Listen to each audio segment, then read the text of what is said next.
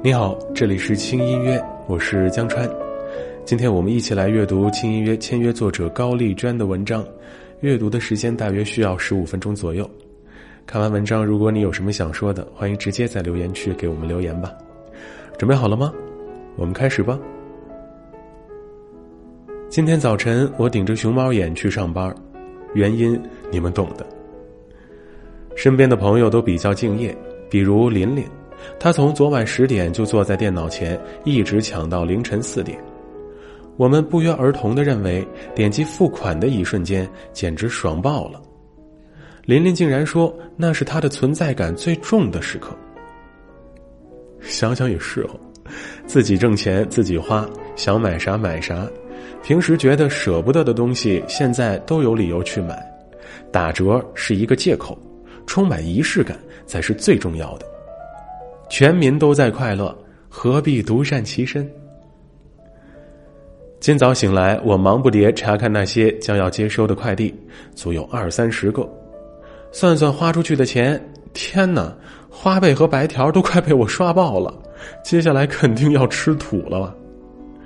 再看一下手机新闻，说十一号凌晨零点，天猫成交额破一百亿，京东十天内下单超过一千亿，苏宁易购从十一号凌晨开始，五十秒破十亿。哼，吃土的不是我一个人。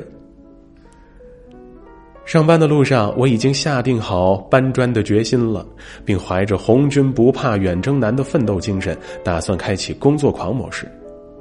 然而，一进去办公室，我又被同事的各种自嗨感染了。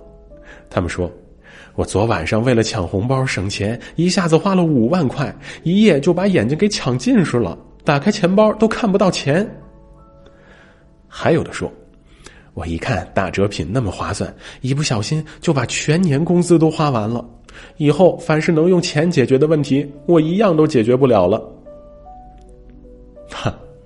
在这样的氛围中，心疼钱是真的，但是欢乐也是真的，有一种爽透的感觉。于是我静下来的时候，忍不住思考这样一个问题：购物季买买买到底有多欢乐呢？为什么省的感觉又那么爽呢？省是一块糖，尝起来很甜。我有个朋友非常热衷于在打折季购物，他平时喜欢看精美的杂志，那上面有许多省钱攻略。他觉得那种既提升又保持了生活品质又节省了钱的策略非常有道理。比如，他会反季购物，或在三八、国庆、双十一、圣诞节这样的节日大扫荡。有一次，他在春节时买了五件不同颜色的开衫，准备春夏时节配不同颜色的长裤和裙子。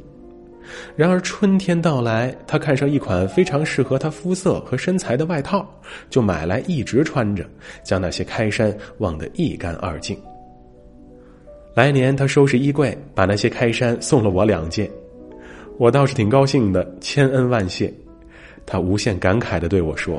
看着你高兴，我花的那些冤枉钱也不觉得冤枉了。我觉得这话真有水准。一方面阿 Q 了他自己，另一方面确实让我们的心灵更加紧密。但我不知道，如果重新选一次，他还会不会本着省钱的目的盲目购物？这让我想起自己小的时候，我妈给我买了一双类似舞鞋的浅口鞋，那双鞋很大。我一年半载也穿不下，我问他为什么买，他说特别便宜，质量又好，可以留着以后穿。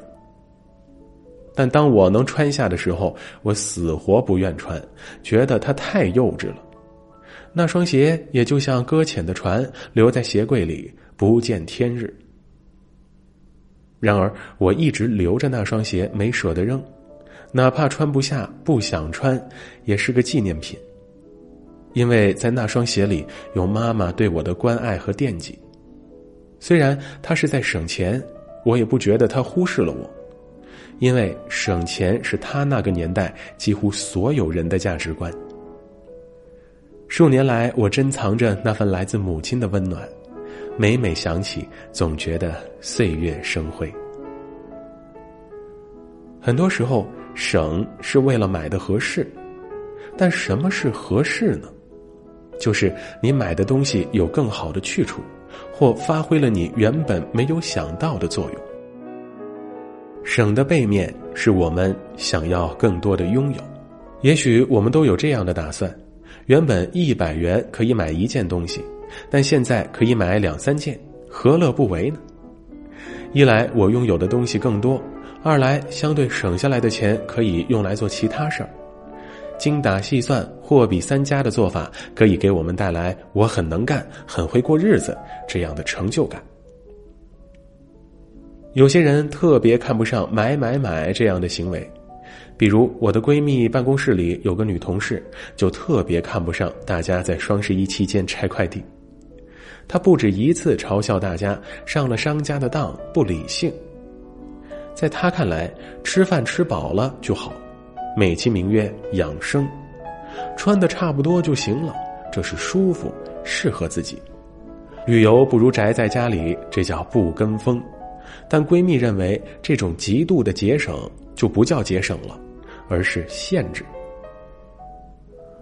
我很理解闺蜜的感受，相较于想要更多的拥有这种心理，限制则是出于人内心的匮乏感。被限制的人，要么认为自己不配拥有，要么觉得自己没有能力负担。当人相信什么的时候，这种信念就会吸引类似的事物和感受。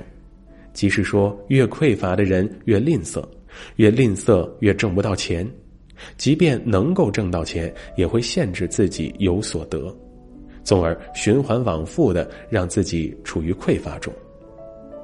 这样性格的人，让人怀疑他们努力搬砖的动力有多少。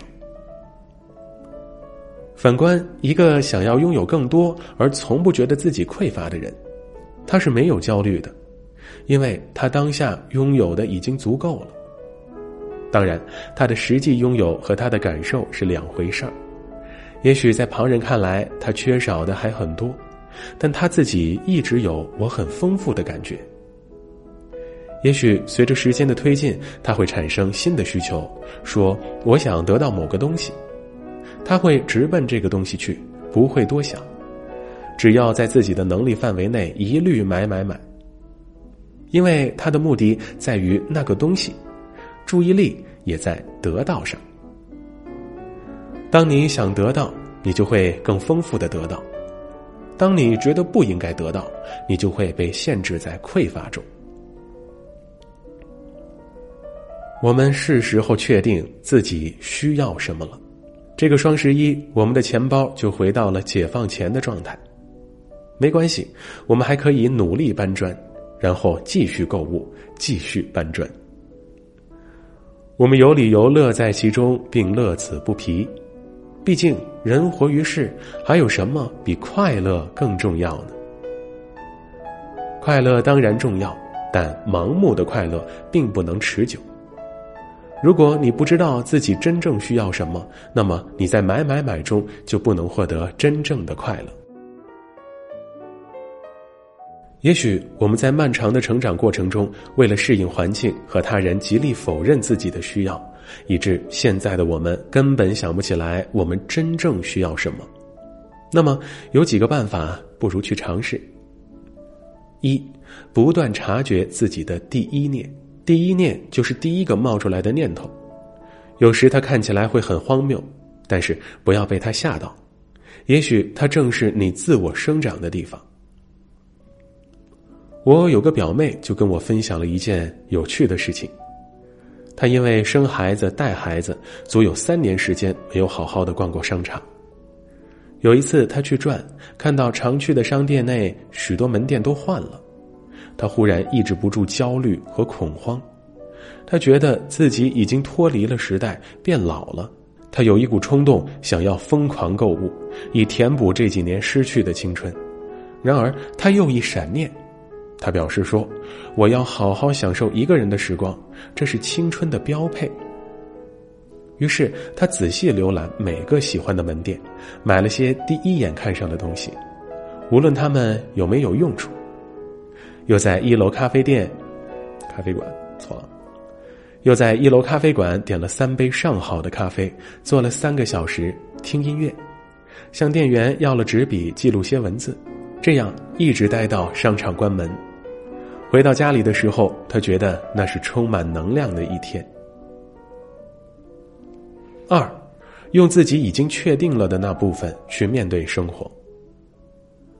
如果总是尽力满足第一念，那么就会有越来越多的确定感。当一个人的确定感足够多的时候，就像一个大的磁场，总是能够正确捕捉真正想要的事物。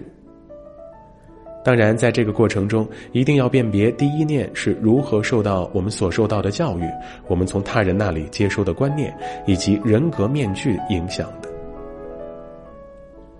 当你不知如何辨别时，不妨把某个疑问放在那里，随时问自己。直到时间足够长，长到它自然能够从喧嚣的背景中脱颖而出。三，当你想要某样东西或做某件事儿，但是遇到外界的阻碍时，没必要一定要从外界获得支持和认可，可以通过自我爱回归到自我确定感上来，即告诉自己我值得拥有或我有能力做好。综上。当我们越来越确定自己想要什么，就会对那些不想要的东西有足够的免疫力。就像《简单的生活》这本书里提到的一句话：“你的时间有限，请不要为杂物而活。”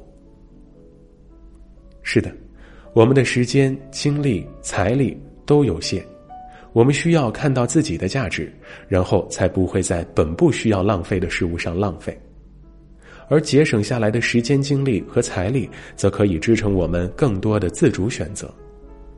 从这个意义上说，这也许是最爽的省了吧。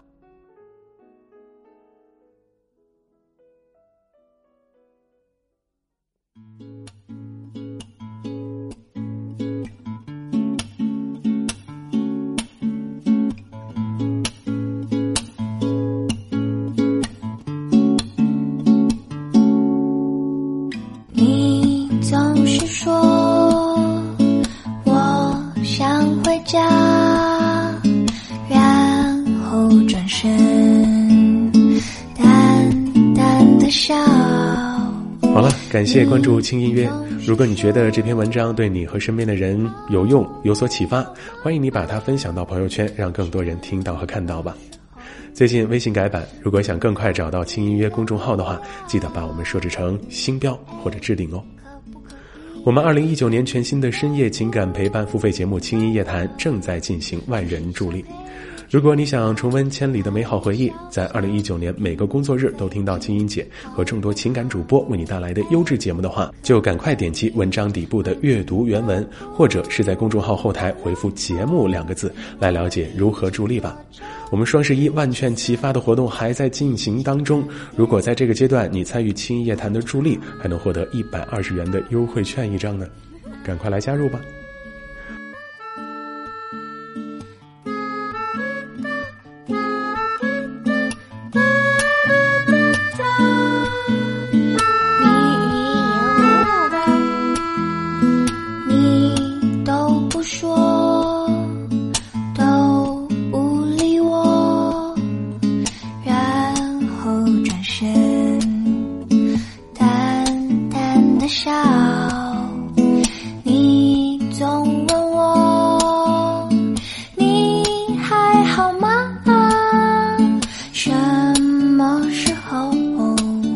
我们可以变更好。